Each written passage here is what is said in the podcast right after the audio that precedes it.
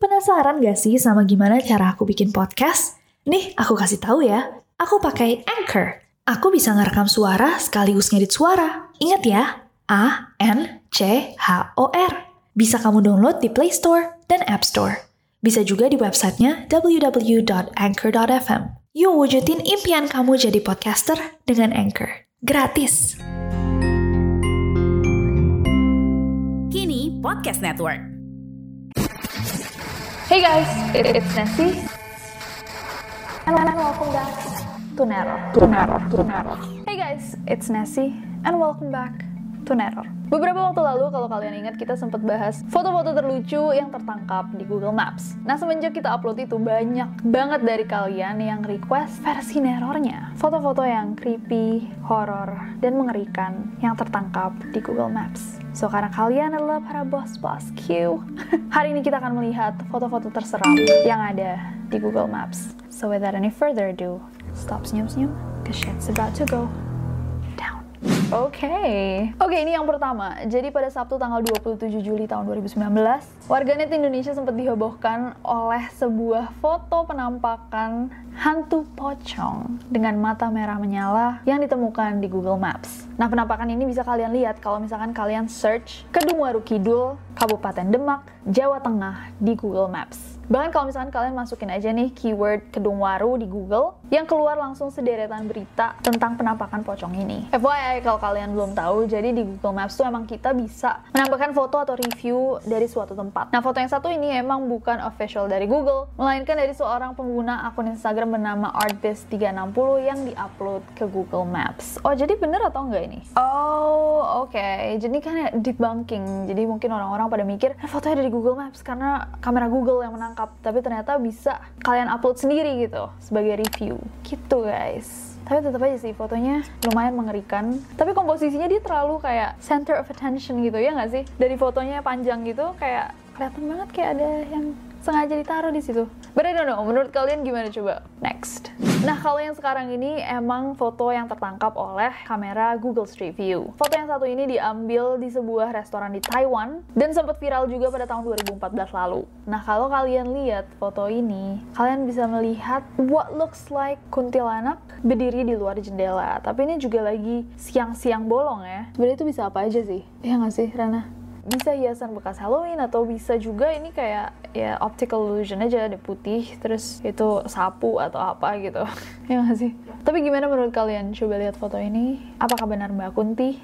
Next. Next ada foto yang cukup creepy. Foto ini diambil di sebuah gunung bernama Colero Fava di wilayah Piedmont, Italia Utara. Nah kalau dilihat sekilas sebenarnya cuma kelihatan kayak oh iya ya boneka pink aja gitu kelinci. Tapi kalau misalkan kalian bandingkan dengan size rumah yang ada di sebelahnya, kalian baru sadar bahwa ini sangat aneh. Ada boneka super raksasa yang berbentuk kelinci merah muda yang size-nya 2 sampai 3 kali lebih besar dari rumah yang ada di sebelahnya. Creepy banget gak sih? It's so creepy. Nah ini juga sempet rame banget kan orang-orang bertanya-tanya siapa yang kira-kira bikin boneka ini dan apa maksudnya dia bikin boneka kelinci sebesar itu dengan wajah yang mengerikan. Apakah sekte? Apakah perkumpulan orang-orang jahat? Apakah ini maskot? Ya kan? Tapi ternyata guys, kelinci ini adalah sebuah instalasi seni yang diberi nama Haze dan dirajut oleh Australian Art Collective Gelatin. Tujuannya bahkan baik banget, instalasi ini dibuat agar turis bisa bermain dengan memanjat dan tidur di atasnya. Ternyata nggak seserem dan se-twisted yang orang-orang pikir guys. Cuman kalau lagi naik helikopter terus ngeliat gitu rada, hmm, ngerti sih aku. Gimana menurut kalian? Oh iya guys, aku mau sharing kalau aku bikin podcast ini langsung pakai Anchor loh. Selain bisa diupload langsung ke Spotify, di Anchor ini juga bisa tambahin back sound, kasih sound effect. Pokoknya Anchor ini ngebantu banget deh buat kamu yang mau bikin podcast keren dengan cara yang super simple. Bahkan kita bisa gunain di smartphone, jadi di mana pun kapan pun kita bisa langsung rekam, edit, terus upload deh.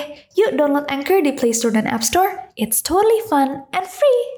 Next ada desa boneka. Nah kalau kalian pernah jalan-jalan lewat Google Maps ngelihat kayak pedesaan-pedesaan di Jepang, pernah nggak kalian menemukan desa yang satu ini? Jadi ada sebuah desa yang bernama Desa Nagoro di Jepang yang nggak kayak desa-desa pada umumnya karena desa ini tidak ditinggali oleh manusia melainkan boneka-boneka yang terlihat seperti manusia. Peletakannya pun nggak asal-asalan. Boneka-boneka ini ditaruh di tempat-tempat yang emang biasanya diduduki oleh manusia kayak di teras, di warung, sekolah bahkan di sawah-sawah. Ternyata boneka-boneka penduduk ini emang sengaja dibuat untuk menggantikan para penduduk asli desa Nagoro yang sudah bermigrasi ke kota. Sebelumnya Nagoro ini memiliki kayak sekitar 300 penduduk, tapi penurunan populasi Jepang itu membuat penduduknya jadi 30 orang aja sampai pada Agustus tahun 2016. Suki Miyano, seorang penduduk asli desa Nagoro yang sempat juga nih bermigrasi ke kota tapi balik lagi untuk mengurus ayahnya, memutuskan untuk membuat boneka yang menyerupai sang ayah yang lalu dia letakkan di ladang. Dari situ dia mulai membuat boneka-boneka lain yang menyerupai penduduk-penduduk asli desa Nagoro. Oh sedih juga ya, kayak oh mungkin dia ngerasa sendiri banget gitu, sepi banget. Akhirnya dia bikin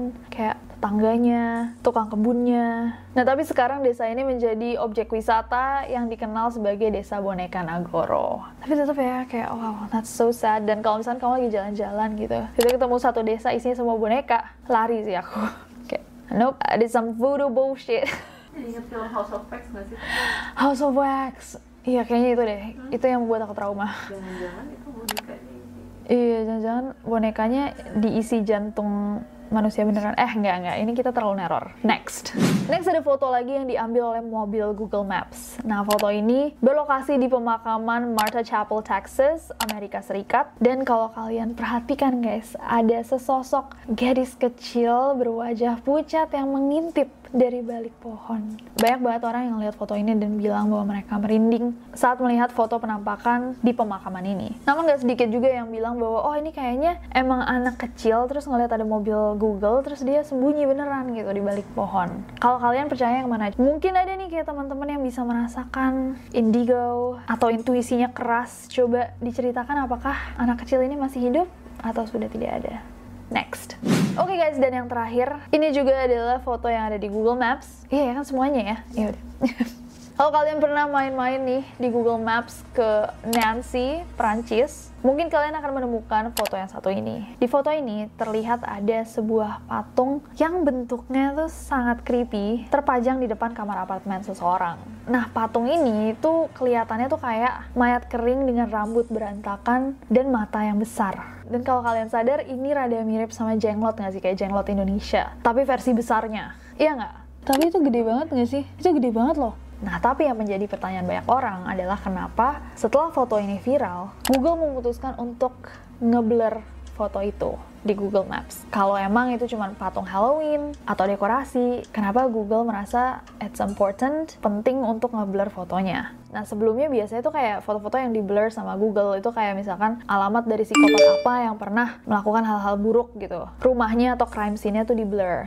Tapi yang ini nggak ada yang tahu. Karena sampai saat ini pun belum ada keterangan lebih lanjut mengenai apa patung ini sebenarnya. Siapa pemiliknya, kenapa diletakkan di teras apartemennya, dan kenapa fotonya di blur sama Google. So itu tadi adalah beberapa foto-foto creepy mengerikan dari Google Maps. Apakah kalian pernah ngeliat juga foto-foto lainnya atau kayak mungkin next time kita bisa bikin tapi kayak tempat-tempat creepy yang ada di Google Maps. Karena banyak juga kayak, hmm, kok ada ladang yang bentuknya aneh atau pulau yang vibesnya kayak dark banget. Mungkin kalau misalkan kalian mau kita bisa bikin errornya. Bye bye.